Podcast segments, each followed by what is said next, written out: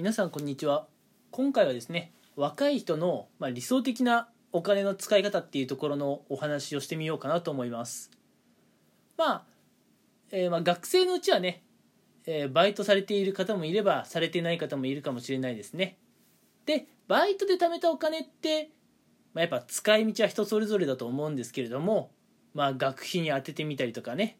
あるいは友達との飲み会に使ってみたりと、うん、いうような使い方をされる方がまあ比較的多いんじゃないかなと思います。ただやっぱりこうバイトでね稼げるお金の額っていうのは正直、うん、ちょっと限界があるかなと思います。なぜかっていうと大抵の場合バイトっていうのはこうやっぱ時給制ですよね。うん。こう時給でこうお金が支払われるので、えーまあ、そこにね何時間勤務したかで皆さんの給料が決まってくるわけです。うん、となるとやっぱりみんなね平等に1日24時間しかなくってその24時間のうちでみんなね睡眠もしているわけで、まあ、学生さんだったら勉強とかもしているわけでその合間でバイトをしているのでね、うん、やっぱりあまりまあお金持ちにはなれないかなと、うん、思います。そして、えー学生を卒業して、えー20代、うん社会人にもなると、まあ、ようやくね、えーなんだろう、1日のだ大体半分くらいの時間を職場で過ごすことになるかなと思います。ただね、まあ、こうなっても、こうなってもっていうかね、社会人になっても、やっぱりね、考え方としては基本的には、こう、お給料っていうのは時給換算なんですね。うん。なんで、やっぱりその毎日毎日ねしっかり出勤したかどうか、うん、でねやっぱ大体なんだろう基本給がしっかり支払われるかっていうのは決まってくるんじゃないかなと思っていて、うん、なんでまあ若いうちにねそんなにたくさんがっぽりお金を稼ぐことっていうのはすごい難しいことだと思っています。なので若い人ってやっぱりねあまりお金を持っていないと思うんですが、うん。まあ、だいぶね前置き長くなっちゃったんですけども、まあ、そういうね若い人たちがじゃあどういうところでねお金を使えばまあ非常に有意義なお金の使い方って言えるのかなっていうところですよね気になるのは。うん、で私が考えてみた結果やっぱり若い人は、うん、自分の成長とかねスキルアップにつながるようなことにお金を使えれば、えーいいんじゃないかなと思います。うん、例えばね、まあ、今の時代だったらこうプログラミングスクールに行って、まあ、プログラミング学んでみて、うん。まあ、それでねまあなんでしょう、えーまあ、転職サポート付きだったらそこでね、まあ、転職相談とかしてみたりするのもありですしね。まあもちろんね新卒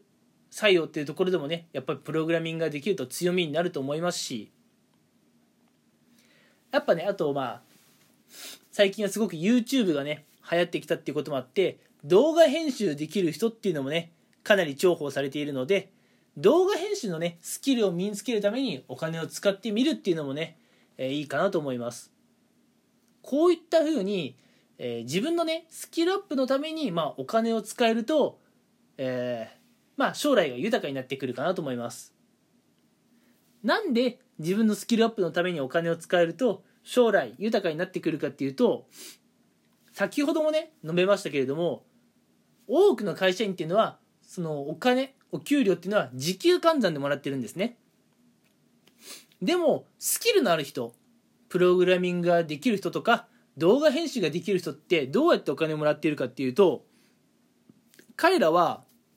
時給換算でお金をもらったりしないんですね。うん。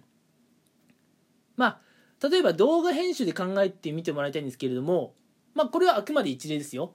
動画編集を、まあ、1本やるごとに、まあ、大体5000円だとしましょう。うん。ってことは、動画編集のスキルを身につけて、うん。で、それもね、素早くこなせるようになってくると、まあ、えー、まあ、5000円、1万円、1万5000円っていうのがね、結構ポンポンポンポン、え作れるんじゃないかなと思います。うん。まあ、決して簡単なことではないとは思うんですけれどね。うん。ただやっぱりね、若いうちからスキルを身につけておくとああの将来的にね時給換算でこうお金をもらうっていう生活から脱却できるはずなんです。時給換算で、えまあ、お金をもらうっていう生活だと正直ねいつまでたってもお金持ちにはなれないです。しかも日本にいるならなおさらだと思ってください。日本で時給換算で飯を食っていくってなると将来は間違いなく悲惨なはずです。日本にいるんであればなお一層のことを自分のねスキルアップのために早いうちからお金を使ってあげるっていうことがね、え大事になってえ大事になってくることはね間違いないかなと思います。SNS とかを見ていてもねやっぱりインフルエンサーの方は自分自身の勉強のためにね結構お金を使っている印象があります、うん、もし皆さんもね、えー、今お金持ちになっている方はどういったところに、えー、お金を使っているのかそれをね、えー、調べてみると面白いかもしれません。ということで、え今回のお話っていうのが、まあ、若い人たちのお金の使い方っていうのはどういう使い方がね有意義なのかっていうところで、うん、まあ早いうち若いうちから自分のスキルアップのためにお金を使ってあげるといいかなと、うん、思います。自分のスキルアップのためにお金を使ってあげると将来的には時給換算でお金をもらうという生活から脱却できて、うん、自分が仕事をした分成果を出した分お金が入ってくるという生活になります。まあこうするとねまああの比較的早くお金持ちになれたりね、うん。まあ、欲しいものが買えたりとかしますのでもし将来ね金銭的に余裕のある生活を送りたいんであれば、うん、若いうちはね、まあ、お金をガンガン使う。あまり貯金とかしないでねガンガン使う。それも自分のために使うっていうことをね、え、やっていけばいいんじゃないかなというところを今回はお話ししました、えー、もし興味あればね皆さんも